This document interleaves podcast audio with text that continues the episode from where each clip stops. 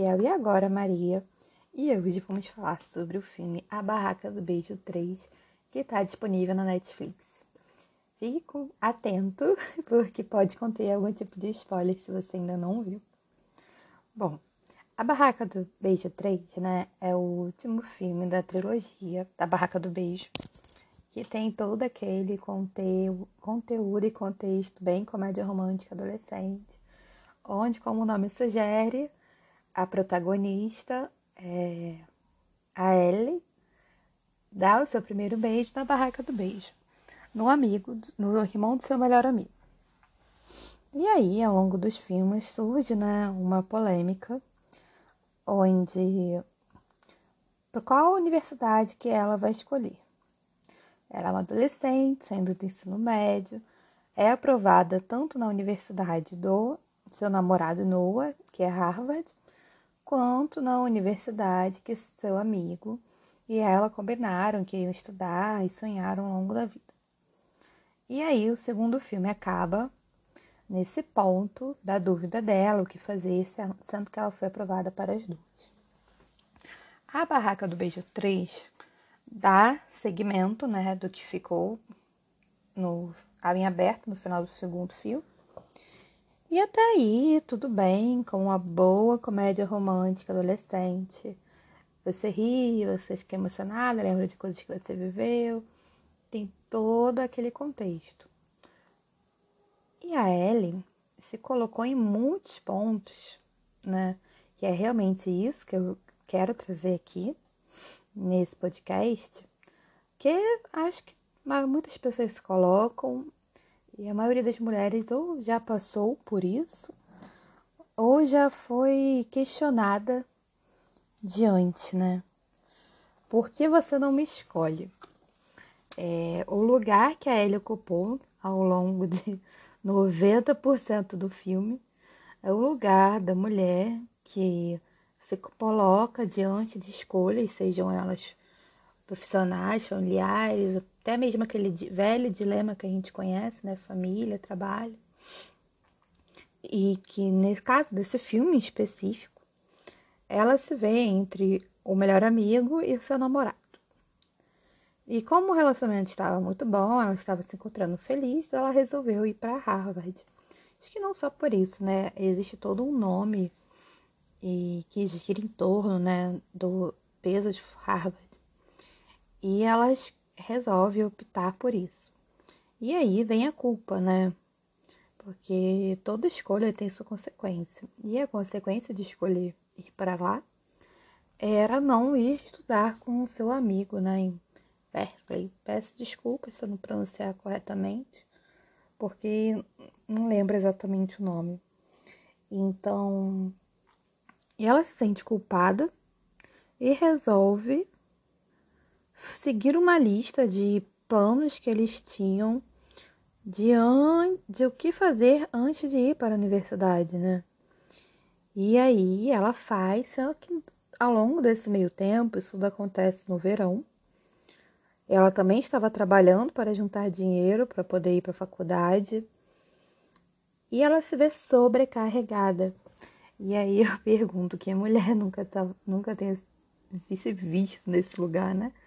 Sobrecarregada, tentando dar conta dos seus planos, tentando dar conta do que você pensa que é importante para você, e aí, ao mesmo tempo, se sentindo culpada, né, do preciso é recompensar o outro por abrir mão de algo que ele desejava para mim, né? E acho que a gente sabe, né, que enquanto pessoas isso é uma coisa que pode acontecer com qualquer um.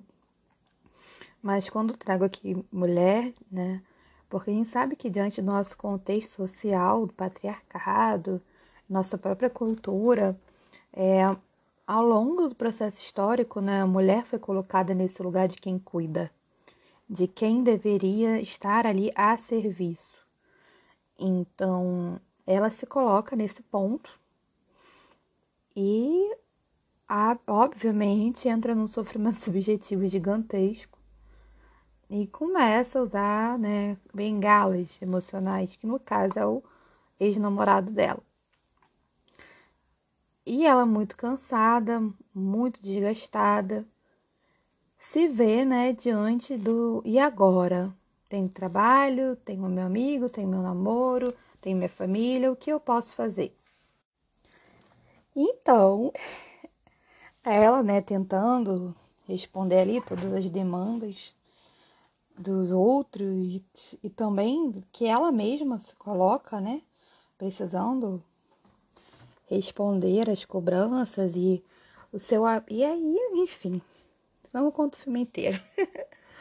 Chega num determinado ponto do filme que tá tudo dando muito errado, tudo dando muito errado com ela. É, todos os esforços dela parecem ser em vão. E ela já não consegue ter uma boa relação com o namorado, uma boa relação com seu melhor amigo, ou mesmo uma boa relação com a família. Podemos dizer que também, né, existe um espelhamento, pois não é uma boa relação com ela mesma. E até que ela percebe isso, né? Ela vê, né, que o, no namoro dela o rapaz, né, termina com ela, porque descobre também que existia ali uma opção dela, né? Ele achava que, ela, que ele estava lutando muito pelo relacionamento e não via todo o esforço dela em lidar com um mundo de coisas. E achava também, né, que ele tinha o poder de protegê-la. Oh, veja bem, aquela ideia, né, que muitas vezes um homem tem, poder de proteger o outro. E aí, nisso, né, o irmão dele coloca, ah, ela não precisava de proteção, ela sempre soube se cuidar, ela precisava do seu amor. E dá uma mexida, né, com a cabeça dele, ele fica ali meio reflexivo, aquelas cenas rápidas. E no outro contraponto, antes disso, a gente percebe que nem o namorado e nem o melhor amigo conseguem ver o que ela vem fazendo, né? O melhor amigo se queixa, diz que ela, não, que ela estava ali para compensar ele, nem isso mesmo ela fez. E aí chega no ponto que ela já terminou com o namorado e o melhor amigo dela fica sabendo por outra pessoa que o relacionamento chegou ao fim. Porque em nenhum ponto, veja bem, acho que esse também é um, um ponto de discussão interessantíssimo na história, que é ela estava ali, né, disposta e desgastando é, a fim de tentar fazer o melhor possível para esses dois homens. Em nenhum momento, nenhum e nem o outro parou para observar o que se passava com ela é, como estava sendo aquele processo para ela também, né? Até que o namorado lá dela percebe, termina com ela, muito sofrido, de uma forma meio blé. E porque acha, ele acha de verdade que, ela estava, que ele estava protegendo ela, porque não queria que ela fizesse uma escolha. Que depois ela fosse se arrepender. Nesse ponto, é, foi algo interessante. Não do ponto de vista de oh, eu vou fazer isso, né? Por ela, ela vai ter que fazer isso. Eu tenho o poder de dar a ela a opção. Não, né? Isso tá bem errado também. Mas depois desse fim, ela sofre um bocado, ela vê que todo o esforço dela foi, né, se dar de frente com a falta de que fazendo ou não, não, não dá. Então ela decide e para para pensar. E esse aqui também é um outro ponto bom no filme: mulheres é, fortalecendo mulheres. Ela se vê com outras mulheres, conversa sobre, né, que apoiam ela, que dão bons conselhos, vamos dizer assim. Então ela decide descobrir o que é que ela gosta. Né? Tem uma fala interessante no filme que uma mulher questiona para ela que ela ficou esse tempo inteiro tentando descobrir qual das duas faculdades ela iria, uma para agradar o namorado, outra para agradar o melhor amigo. E ela não sabia nem ao certo o que é que ela queria fazer. E aí, nesse momento, né, ela para pra pensar, e aí a gente tem aquela virada do filme, finalmente. Já tava ficando meio agoniante. e aí, nessa virada do filme, ela vira também o rumo que ela vinha colocando na vida dela, né?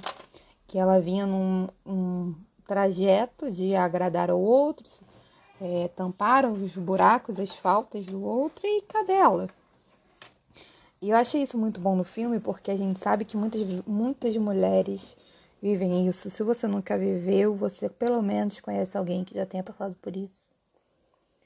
E aí ela se vê e diante né, de si, de que ela não sabe o que, nem o que ela deseja, o que, o que é isso, né?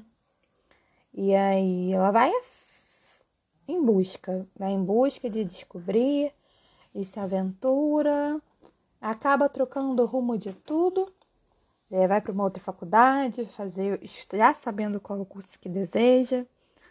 O tempo passa, as relações se reestruturam, cada um vive sua vida, né?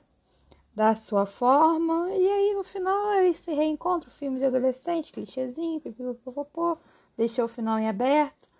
Mas acho que a grande sacada é que essa trilogia inteira passa em torno de romances da Barraca do Beijo e o desfecho, né? O que pesa no, no último filme é o fato dela se descobrir. É o fato de que ele, o, o filme coloca num ponto bem nítido, né, para todo mundo que assim, que pôde assistir, que na verdade, é, no longo de todo esse processo, não havia a escolha dela, né? Até quando você sai do segundo filme para o terceiro, eu lembro quando eu assisti, eu fiquei, ué, por que um, por que outro, por que ela quer? E aí eu fiquei meio irritada. E nesse filme eles colocam isso, ah, porque tá todo mundo, tudo girando no, ou no melhor amigo ou no namorado, os dois garotos preferidos de Ellie. E até que chega o ponto que a pessoa preferida de Ellie se torna ela, né? E ela vai, enfim, vai, enfim, né, fazer o o seu curso. É, existe toda uma troca de visual também para demonstrar que ela foi realmente ser quem ela era e quem ela imaginava e desejava ser. E eu achei que isso foi o grande ponto do a barraca do beijo 3, né? Falar sobre como, quão necessário é sair do lugar de ocupar, né? de buscar ocupar a demanda do outro, o desejo do outro, que a outra pessoa vem falando e querendo, que você cumpra, que você faça, porque, enfim, você vivendo isso, você não vive, você não vive a sua vida. Toda escolha gera, né? Como diria Chorão, cada escolha, uma renúncia, isso é vida. E estou lutando para me recompor, eu me lembrei dessa música vendo o filme. E aí, acho que esse é o ponto, sabe? Entender que é isso, vai. Você vai, todo mundo tem que renunciar a alguma coisa diante de uma escolha, seja ela qual for. Até quando você escolhe não renunciar a nada, né? Você tá deixando alguma coisa para trás, nem que seja você, os seus sonhos, os seus planos, a sua própria vida. E aí, só para encerrar esse podcast, eu queria ler né, um trecho é, que eu vi né, esses dias na internet do Rubem Alves. É preciso escolher, porque o tempo foge, não há tempo para tudo. Não poderei escutar todas as músicas que desejo, não poderei ler todos os livros que desejo, não poderei abraçar todas as pessoas que desejo. É necessário aprender a arte de abrir mão a fim de nos dedicarmos àquilo que é essencial. E é isso, desejo que com esse podcast e com o filme Barraca do Beijo 3 e esse poema, você que está ouvindo até agora, é, perceba o que é essencial para você. E que apesar de gostar de tudo e de várias coisas, a querer agradar a vários assuntos e pessoas diferentes, não é possível fazer tudo, né? O que é que é realmente essencial dentro de todas essas coisas pressão que existem na sua vida hoje. É, valorize seu tempo fazendo boas escolhas para você, escolhas que te conectem com quem você é, com quem você deseja ser, com o que você deseja dentro de você mesmo. É, e aqui termina mais um podcast. Agora, Maria. Em breve a gente se, se escuta novamente.